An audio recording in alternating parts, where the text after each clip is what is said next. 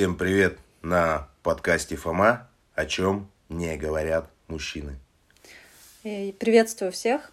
Э, Сегодня предлагаю обсудить тему а, подростковой психологии. Артем, а, ты занимаешься с подростками уже много лет, а, знаешь их боли, да, вот мне хочется сегодня поговорить об этом. А, Можешь как-то рассказать вкратце, да, о чем а, переживает среднестатистический подросток? И вот возрастной, наверное, так обозначим примерно, когда начинается возраст подростковый. А, да, привет, Лен. А, ну вот смотри, эм, самое первое я считаю важным, и вот и говорю тем, кто занимается с детьми, и сам являюсь ярым э, убеждением э, того, что для того, чтобы понять ребенка, э, важно снять свои шаблоны, которые есть. Потому что э, в чем замечательный вопрос, что мы все когда-то были детьми. Ты, я, все люди, которые взрослые сегодня есть, они все были детьми. И для того, чтобы понять ребенка, важно э, позволить себе, наверное, быть ребенком в первую очередь в какой-то момент времени. То есть мы сталкиваемся с этим, когда читаем то, что нам интересно, когда мы веселимся, улыбаемся, когда встречаемся с друзьями. Вот все это происходит. Примерно так. И вот эта вот радость, она, она заложена в ребенке изначально. В любом ребенке. И со временем вот это вот радостные позывы, его любознательность, его устремления, они закрываются вот, э, установками, шаблонами, убеждениями. Не всегда, конечно, плохими убеждениями, бывают хорошие убеждения, которые, допустим, делают ребенка более целеустремленным да, в своих целях. То есть вот так. Вот для того, чтобы понять э, подростка, ребенка, важно э, самому э, поразмыслить над этим. А, то есть, а что действительно человек хочет. В большинстве случаев, знаешь, а родители, они пытаются, с одной стороны, конечно, помочь ребенку, да, то есть они любят его, не сомневаюсь, как-то подтолкнуть жизни. Но с другой стороны, вот эти вот рамки, убеждения, свои, свою картину мира, как ни крути, конечно, это хорошо, что так э, передается, но не всегда эта картина мира а- актуальна тем вызовам, с которыми столкнется подросток в будущем. И за счет этого, ну, конфликт отцов и детей, знаешь, все по, по классике на самом деле. Это не я придумал, это все, это было до нас, это было, это эволюционная такая тема, что вот э, есть всегда недопонимание между взрослыми и детьми.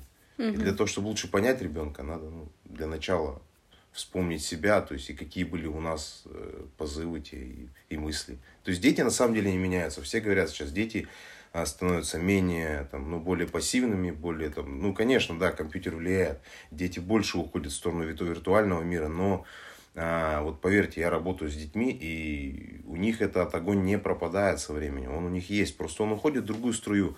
А родитель не понимает, он ее э, фокусирует на свою жизнь и считает, что у ребенка нет никакого увлечения. А как ребенок расскажет ему про свое увлечение, если оно является, к примеру, каким-то подвидом какой-то вселенной в какой-то компьютерной игре, и, возможно, ему нравится там рисовать графику, да, и вот ему, чтобы это все объяснить, да, а, а родитель, к примеру, говорит так, ну, знаешь, твои компьютеры, вот это все, там, глаза краснеют и так далее. И кактус еще посреди монитора, как у нас делали родители. Да, да. Слушай, ну я вот э, сейчас э, размышляю о том, что ты говоришь, и представила, да, вот э, себя вспомнила в подростковом возрасте. И, наверное, важный такой элемент, а, ценность для подростка — это некая свобода, да, и а, чтобы не было ограничения, ну, такого прям сильного свободы.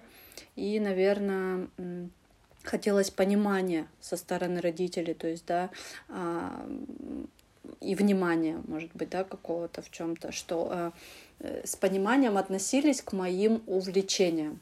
Вот так вот. Вот ты правильно говоришь про понимание. А, Недавно в Тюмени был вопиющий случай, выбросился подросток с окна, и он написал предсмертную запись, видео. И вот он там, у него прям вся речь, у него было выступление где-то две с половиной минуты, да, и вот она полностью пронизана болью про то, что его не воспринимали, не понимали, не принимали таким, какой он хотел бы себя показать. Он показывал какой-то рисунок, там вот э, в конце он все шел к этому и показал рисунок, который он там рисовал много месяцев. И вот он а, и говорит, что и окружение его ближайшее, да, и не восприняло, и по школе непонимание, непонимание, непонимание. Вот это несколько раз было слово сказано, непонимание. Угу.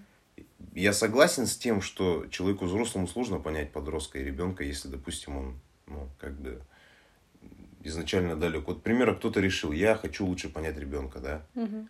Для него, допустим, если он был э, сильно большая у них разница, в менталитете и во всем остальном, да, то есть э, ему сложно понять, что он там за игры играет, что за фильмы, да, Угу. ему как-то, а чтобы на, как раз наладить ребенка на нравственную сторону, именно побудить в нем желание заниматься спортом, увлекаться чем-то, надо исходить из его интересов в первую очередь, да, вот, ну, как вот маркетинг работает, хочешь что-то продать, человека надо сперва зацепить вниманием, и то же самое с детьми работает. Да, это, ну, это тех, технические моменты, да, но это педагогика этой науки столько лет, сколько дети тысячелетий, да, были обучаемы взрослыми. Угу. То есть именно вот так это работает. А ты считаешь, вот эта фраза, типа, детей не надо воспитывать, покажи им пример, насколько она ну, работает вообще? Я считаю, что это основа, потому что ребенок делает он, он, он не делает то, он повторяет. Вот просто, давай простыми словами говорить, ребенок повторяет. То есть он не рождается с какими-то умениями базовыми, он все лежит, он и орет, и все. Там. Все, что видит он вокруг, он это начинает впитывать. Угу. Потом это в его поведении проявляется. А дальше еще, еще копнуть, дети, родители видят поведение ребенка, угу скопированное с них самих же. Угу. А никому не нравится, когда ребенок себя ведет таким образом. А человеку, если это не нравится еще и в себе, да. Угу. То есть как это проявляется. А ребенок скопировал сто процентов просто вот это вот родителя. Ну, то есть, смотри, а если, например, да, вот давай приведем, допустим, ну, самая такая боль, наверное, да, это компьютерные игры, когда ребенок очень много играет. Но это не значит, не обязательно значит, что родитель тоже играет, да, то есть у родителя могут быть какие-то свои, допустим, он, либо он трудоголик и на работе, например, да, много времени проводит, либо он тоже как бы зависает, э, там, да, э, серфит соцсети и так далее. Ну, то есть есть э, вот нету контакта между родителем и ребенком или, или слишком гнетущий этот контакт, и ребенок предпочитает сбежать а, вот из реального мира, получается, в виртуальный. Ну, виртуальный мир, он убегает и по этой причине тоже, о которой ты говоришь, и по той причине, что, ну, сама понимаешь, гаджеты это быстрый источник удовольствие. Удовольствие, центр удовольствия, дофамин, быстро чик-чик, посмотрел картинки, все по кайфу, все нравится, все хорошо. Поиграл в игрушку, вроде бы что-то вроде бы что-то и уроков много, и родители ругаются. А тут посидел в компьютер, чек-чек-чек, поиграл, быстро получил удовольствие, и все, и забыл. Угу. То есть, что произошло, что ушло, как бы. Это как э, способ убегания от реальности. То есть, есть кто-то алкоголь, кто-то наркотики, да, угу. вот э, компьютер это, в принципе, то же самое, он замещает гормонами, но является менее вредным, так там, если угу. относительно смотреть. Конечно, я не говорю про игровую зависимость, если люди, допустим, э, в ущерб себе, да, это, угу. там, у него уже там 150 килограмм веса, он сидит, думает, что все нормально. Угу. Это другой Ну вопрос. и психические тоже могут быть все-таки Психически, да, надо понимать, что играют. ребенок жирнеет, толстеет, там, а, ничего ему не нравится на компьютере. Это не из-за того, что он э, там компьютерофил, да, он просто другие виды деятельности, они вызывают страх и боль у него, вот, угу. он поэтому не идет на них. И не было опыта, не было опыта. Угу. Но, тем не менее, если вот взять любую компьютерную игру, она идет на что? Есть какой-то герой, он все умеет, mm-hmm. он сильный, он сможет, у него там можно улучшить здоровье, у него улучшить э, навыки технические, ну, можно еще что-то. Вот именно такими примерами я пользуюсь в своей педагогической деятельности. То есть все на примере игр. Хочешь прокачать, не вопрос, да, надо игра, надо э, на примере игры это сделать. Mm-hmm. То есть вот у тебя есть здоровье, да, хочешь физические навыки увеличить, ну да, надо немножко спортзал. Но в конце у тебя в голове держится вот эта мысль, что ты получаешь удовлетворение, у тебя растет твоя полоска здоровья. Uh-huh. То есть вот для этого, хотя бы как пример, не обязательно знать там досконально компьютерную игру, в которую он играет, но хотя бы как пример, вот как в детстве учат маленьких детей, смотри, это шарик, там, похоже на солнце и так далее, да, то есть подросток вырастает, но примерами говорить ничего страшного в этом нет.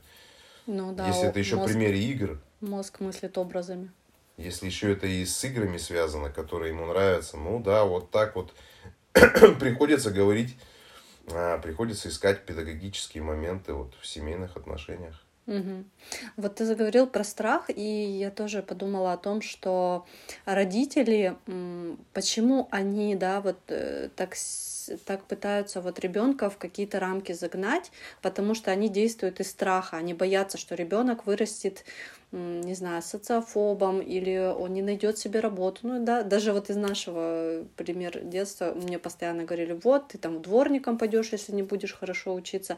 Ну то есть вот эти вот страхи свои а, они как бы проецируют на ребенка и э, то есть действуют не из любви, да, э, не из желания э, рассмотреть личность в человеке, да, а именно вот под страхом того, что что-то вот пойдет не так в будущем, они и э, растят, так скажем, ребенка, но это не дает э, того результата, который э, в, итоге хотелось бы.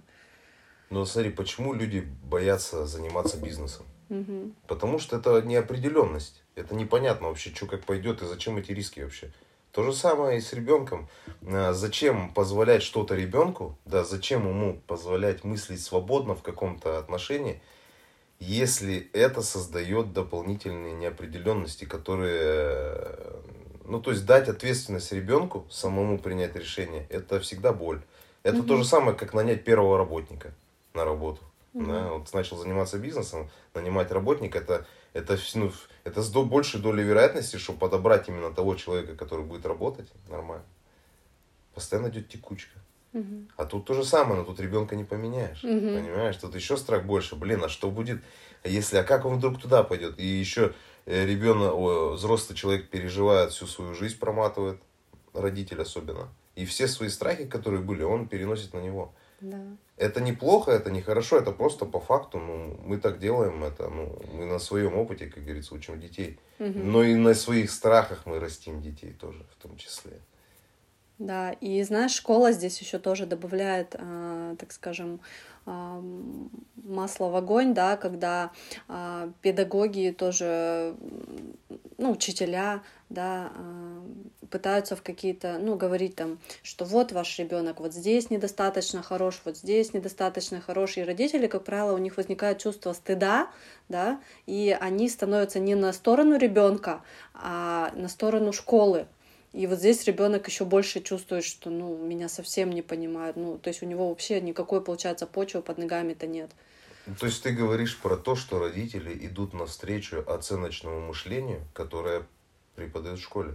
Да. Да, ну да, оно так происходит, видишь, нас так вырастили, мы так растим детей, что вот оценка, человека обязательно должен быть оценен как-то, да. Если он плохой, да, ну ладно все, если, да, рождаются и похожи на Брэд Питта, да, но есть же всякие, как бы, люди поменьше. Я актеры думаю, у Брэд. Питта тоже есть э, Ну, свои Ну, комплексы. я к примеру говорю, да, то есть э, есть маленькие люди, есть э, слабые, есть сами по себе полноте, а ну, там уже немного сложнее, там больше боли, конечно. И там вопросы принятия и взаимоотношения, они более остро могут для человека выстрелить.